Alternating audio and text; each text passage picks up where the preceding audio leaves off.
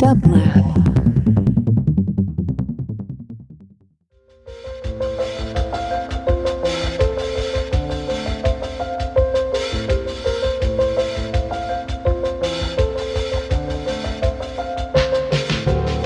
Welcome to the Quarantine Tapes, a daily podcast from Onassis LA and Dublab. Hosted by Paul Holdengraber, this series chronicles shifting paradigms in the era of social distancing.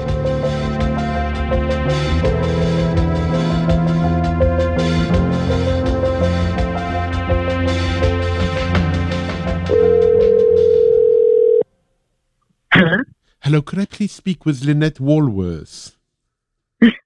Yes, Paul, it's me. How wonderful. Lynette, it's such a pleasure to have you on the phone. I think it's always very good to begin a conversation with a laugh, even if that laughter comes through in a, in a dark moment, in a difficult moment, in a challenging moment, in a delirious moment, but yet a moment, and a moment where, exactly as you're doing now, uh, we need to laugh. I always, I always think of. Uh, of um, uh, Saul Bellow, who said that we don't love because, but in spite. And in some way, now we need to we need to confront this moment. You're now on on a on a on a podcast we're creating together with Dublab called the Quarantine Tapes, and I'm taking the temperature from people who I think um, we need to hear from perhaps to offer us some comfort, perhaps to offer us some solace, but more importantly, to keep a diary of these days. So, what what are you up to? Where where does this call first of all find you, and what am I interrupting? Well, I'm in a little apartment in Sydney and um, uh, I'm here on my own. I have the only other living thing in the apartment with me is a plant that I bought two days ago. So, plant- a which has lovely flowers. Mhm. I needed something alive and colourful, Paul. It's a it's a long hours of uh, it's long hours of being on your own. I must say, and I'm very used to being on my Yeah, own. I was just about to say, um, Lynette, you you have spent a fair amount of time on your own, traveling for sure, but also Mm. going to remote places. We'll get to that in a moment. Um, uh, Mm. being on your own, how how is this this moment of being in extreme isolation, as it were, and spending all that time alone different? And is it challenging in a new way? Yeah, and it is, and it's surprising me because, of course, I love being alone, and so much of my work, the thinking about it requires me being alone. I think it's the enforced isolation, um, it, that this is not by choice, and that we're all disconnected from one another. So um, I'm feeling that much more intensely. I guess I'm used to the small connections, the small and everyday connections, and I perhaps had underestimated how valuable they are to me. Just the routine of a day, the, the, the people you say hello to casually, but those little connections are meaningful to us all, and now they're gone from my life. So, Um, so you were so- saying your your work requires you being alone. I'd like you Mhm. to expand on that because for our listeners, um, I think by by responding to that question, we will also get to what your your life's work has been. Mm. Well, I so I you know I create artworks all in different forms, but but the, but the, all the artworks begin with a a, a a period of contemplation. I would say where I'm imagining something that I haven't made yet that I have to bring into existence, like a. Well, most recently, as you know, I've been making these virtual reality pieces. Yeah, tell us Um, about that. So, well, the first one uh, from a few years ago now um, was with a remote uh, Indigenous community in Western Australia. I, I'd been travelling to their homeland and I heard a very powerful story um, from one of the elders. And he wanted to share this story. He'd been holding on to it. Like, um, he'd been holding on to it as though it was a a kind of dear family member who was waiting for the time when he would release it into the world. And um, and I felt that the most appropriate form for this for this story to share it was using a new technology, which was then virtual reality 360 um, video. So I had to imagine how to translate something that's incredibly precious to someone into this new technology. So, um, a lot of the time in the beginnings of the work, I'm spending in my own mind. I'm spending in a kind of state of imagination and trying to think this thing up before I even begin to create it. You you were saying uh, be, before that this moment of enforced isolation has made you realize perhaps how important the the daily connections are and in in a way um, it's a way of saying that it's a way of rediscovering what we what we really need and perhaps what we really miss. And as you know i'm i'm constantly quoting people and there's a wonderful 17th century french aphorist named uh, la rochefoucauld who said there are few things we should keenly desire if we really knew what we wanted. Yeah and i'm wondering how yeah. that, i'm wondering how that resonates with you i i feel it might i feel it does it, it reminds you know this time paul has reminded me in slow motion of a sensation that I saw unfolding. I was in London uh, during those bombings that you know took so many lives, um, and and what I saw then and noticed most clearly, and I've thought about it a lot in this moment is that in that very swift unfolding of an emergency, what I watched happen in London was everyone's thoughts flew in split second and by sheer instinct to the person or persons who mattered most to them in the world. So, like that animal instinct in that moment when you hear something terrible is happening, that you can't control where your thoughts fly. And people's thoughts flew to the person who mattered most. And sometimes that person was a surprise to them. And I witnessed and heard some incredible stories in the days that followed that sort of swift unfolding, where people realized that their attachment to someone was far greater than they had known. And I think that that's what this slow motion um, emergency state that we're in uh, has meant to me in some way. That it's activated a sense in me of my need for connection to the few people who are the constant touchstones in my life. It's made that so much clearer. Though I might live, that's more subterranean because I spend so much time alone, but it's accentuated that need. And and that aloneness is very different, as you said, when it when it is enforced and when it is enforced yeah. not not really by choice but by necessity by a pandemic and in in a way what i hear you saying also is that this moment is ripe um, with the possibility of change for the good or for the bad but it yeah. is a big experiment and hearing your speech again which i cannot recommend enough to all of our listeners around the planet the speech, the six minute speech you gave at Davos. I remember when you were preparing it, and it was absolutely extraordinary. And I want you to talk about it. But there was one mm. line where you said, This world has already changed. And that was mm. in 2020, in January of this year. What did mm. you mean? And in a way, this world has already changed mm. was prophetic in some ways, in, in ways that you couldn't imagine, of course. Yeah, it's true. I so I traveled to to the World Economic Forum in Davos in January, and already this virus, as we know, was moving, was beginning to move. And but I was coming, you know, with this having lived through this sort of horror summer that we had here in in Australia, the fires, these astounding and shocking fires, and and where we saw the thing that we had all been warned of was unfolding around us. And for me, I really did feel that I needed to go to Davos and speak in some way as a prophet would speak, coming from the front ah. line of that emergency and say, this is already changed. The world has already changed.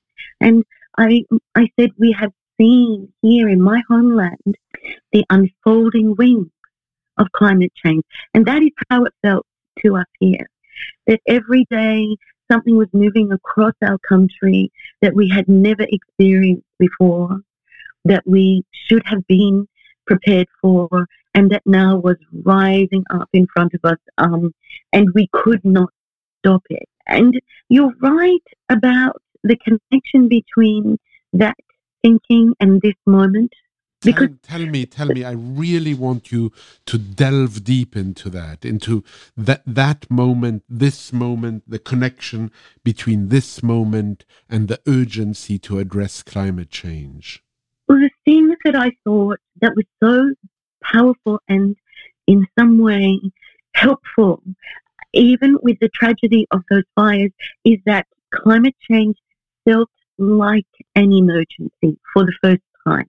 And the benefit of something feeling like an emergency, which is what we are in now, is that we see the capacity that we have to change. We, we see our capacity to shift gears and to move into this urgent state.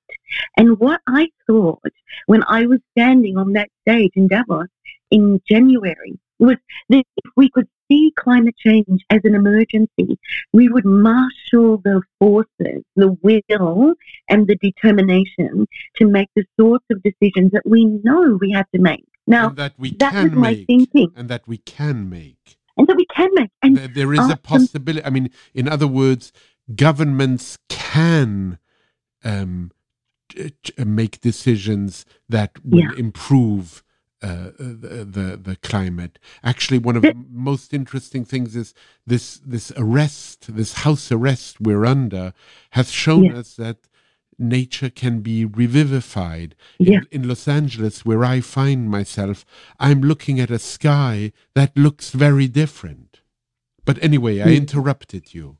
No, it's true, Paul. Uh, I mean, so my thinking was I need to come and speak as though I'm standing at the forefront of an emergency.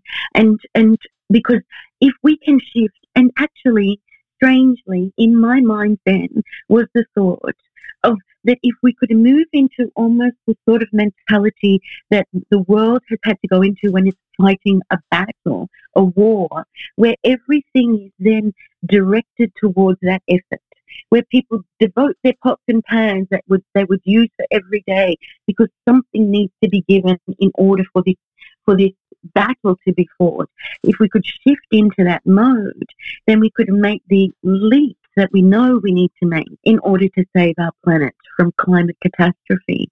And at the same time, I knew that we, we, all, all the science is telling us this is the pivotal decade. So for me, to return, to return from from the impact and the reverberation of making that speech to a room full of world leaders and heads of the world's largest industry. And then to come a few short months later to what is now a global unfolding emergency and see what we have the capacity to do when we accept it's an emergency.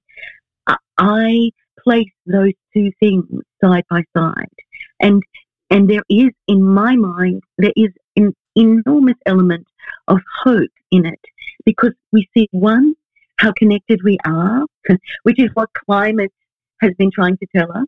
But and we, but two, we didn't. But we didn't listen. No, and we haven't listened for thirty years. For thirty years, we've been, been hearing this same thing, but we have been unable to act. But, and, and said, I, I, I to... think now it's so wonderful to see what governments, as you say, can do and what a community will um, will marshal itself in order to accept if we if we say, yeah, this this is our our emergency, and and and this is our response to it. Um, you know, it's as if you you you are saying that we we've been brought to a pause at a crucial moment, or differently put, um, this pandemic. I mean, one one can't say that in good conscience, but I'll say it in in a way that I I hope won't be misheard. It's as if mm. this pandemic is giving us an occasion mm. to reflect. Uh, and for me, a, a pause, a pause where we will we will think about what can we as individuals do and what can governments do.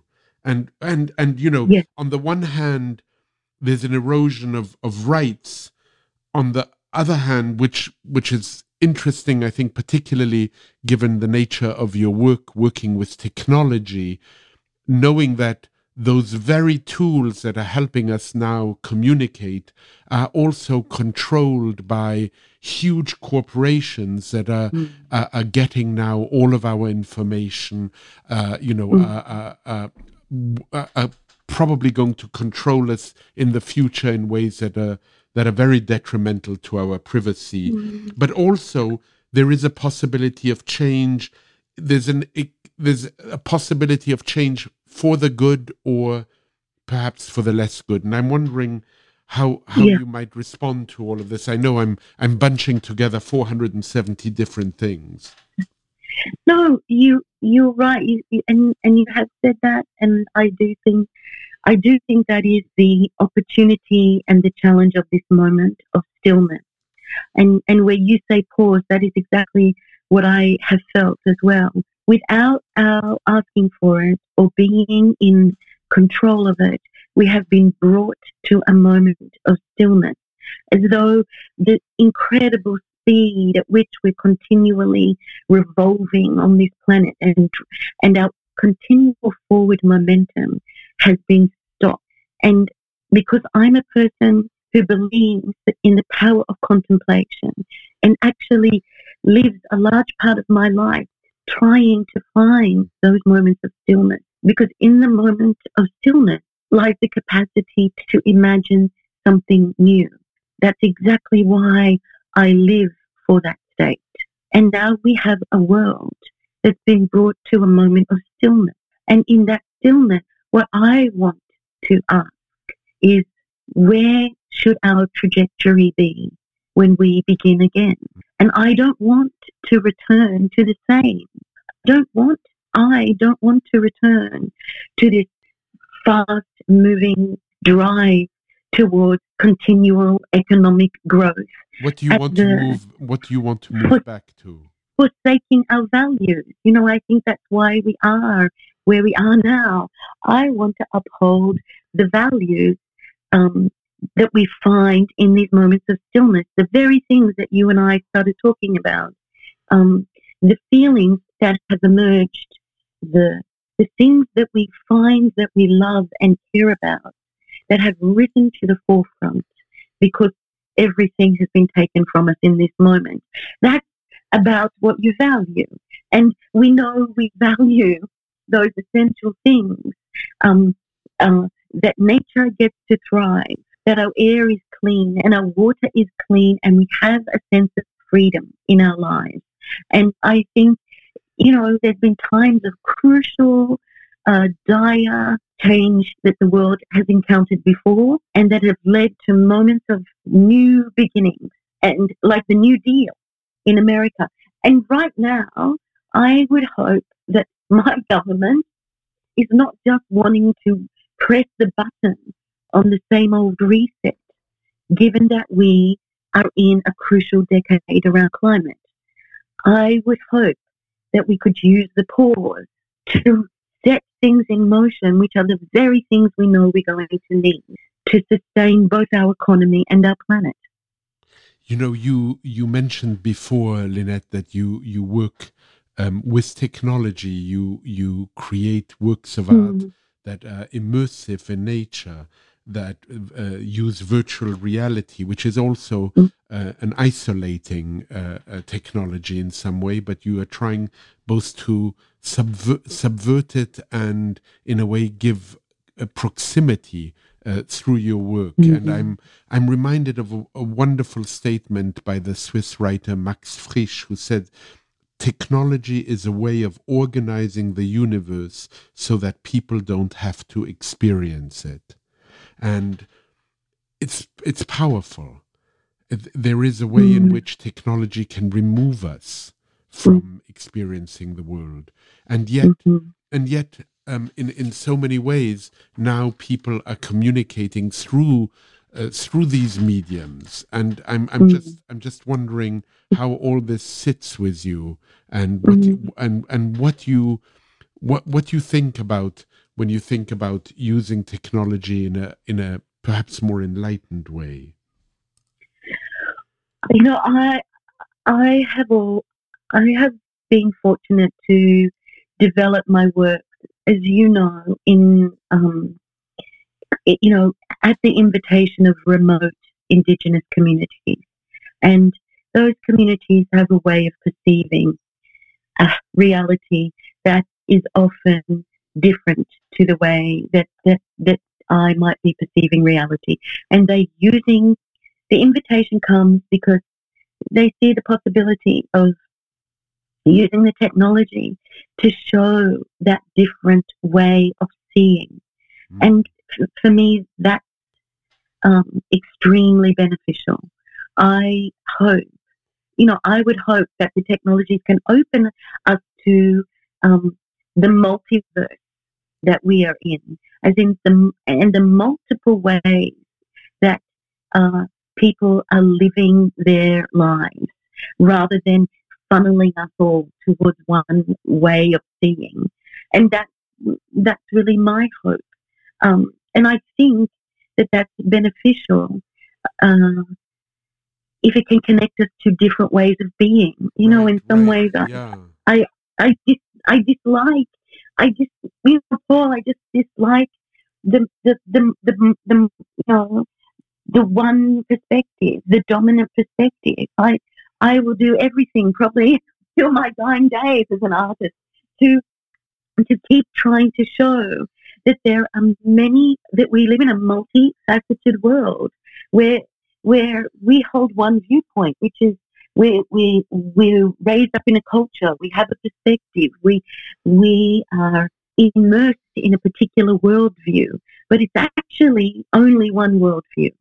And uh, and so I what I love about the technology is that it can connect disparate and diverse people together. And so the moments that are happening now where people are remaining connected to their families through the technology is so beneficial Right, to keep people right. feeling It's- close. it's beneficial Yeah. on the other hand you know it also is interesting to my mind that so many people are now together all the time and are getting on each other's nerves they they, Yeah. they you know they they it w- w- they don't know uh, they don't know how to how to interact in those ways which i can well understand as i've said before on this very show you know it'll be interesting to see how many marriages survive it will be Yeah. interesting to see how many children are born in nine months' time. Um, Yeah. all of that will, I, I think, it, we, we, it, and in that way, uh, when the history of this moment is written, it will be interesting to see what comes out of it. I want to shift slightly to something that matters to me because I want our listeners to know the depths of your work. You've you've worked a lot with indigenous people in the Amazon. Um, if you could say something about that, but also, are you in touch with them at this moment, Mm, and are they, and are they affected? mm. Oh yes, so I um I made a work, a virtual reality experience, which is the story of Hushahu, the first woman shaman from uh, the Yawanawa tribe in Acre in the Brazilian Amazon, and and that was because the chief of that tribe had seen uh, my earlier virtual reality work and said, "Oh, oh no, we can use this. This is a technology exactly as I was trying to explain before. That that, that can help us show um, the world as we experience it, as and in their vision state. Really, that was part of the um, really the challenge of the work. And so I traveled to the Amazon with a team, and we we we filmed this story using the technology, and we needed to interpret both Hushahu's story, but also her vision state. Um, what there was a moment, Paul, in the you know to your question, there was a moment in the preparation for the for doing that work the many kind of conversations that happened beforehand about um, planning. And in one of those planning calls, I was asking Tashka, the chief, um, how is this going to be for the shaman when I placed this camera uh, in front of him? At that point, we were planning on filming the Yawanawa's very old shaman, Tata, who was nearly 100 years old. And they very much wanted Tata to be included in this work.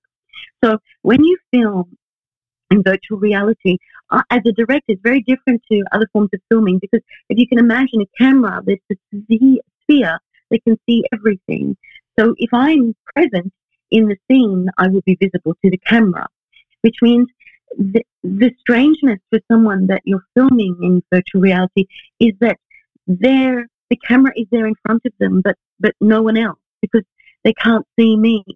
Um, and so I was asking the chief, how is this going to be for Tata, the shaman, when he has to just do his ceremony to this camera? Will that be okay? Because I imagine that generally when he's in ceremony, he has the person in front of him who he's doing his healing for, his ceremony for. And um, yet he's going to have to deliver to this camera and then send it out to us. And there was absolute silence on the other end of the phone call. And when that happened, you know, I'm always aware that I had said something that's really inappropriate. And I, I don't yet know why it's inappropriate, but I'm going to find out. So I just waited through this sort of long pause. And then Tashka spoke and he said, uh, Lynette, when Tata goes into ceremony, he prays first uh, for the person in front of him. Then he prays for the community. Then he prays for the forest. Then he prays for you, for the holy world. He's always been praying for you. Maybe you never knew it. And it still, impacts me and impacts me in this moment. When I realized he was telling me something I didn't know, that the community in the Amazon feel connected to us, are aware of us, and hold ceremony for our healing, though we might live completely oblivious to the gift of that. So and the benefit for me in meeting those people and knowing them is that now I know that. And I knew that last week, Hushahu, the shaman, was in ceremony, that she was taking medicines that sounded terrifying to me, new medicines or medicines that were different to the ones I'd seen her experience. And she was doing that on behalf of a global pandemic that was affecting everyone far beyond the Amazon. So I have the great fortune of being connected to them and of knowing up close now that they are doing all they can in their method to try and support what's unfolding in the world. Lynette, I can't thank you enough for taking my call. I wish we could speak for so much longer. I bid you farewell now, and I send you a huge hug. You too. I can't wait to see you soon again. Yeah. It's really you been, too. Much been, love, Paul. It's been wonderful to spend this time with you. Thank you so yeah. much. Okay. Be well. Bye bye. Bye. To support this show and Dublab's progressive programming, go to dublab.com slash support.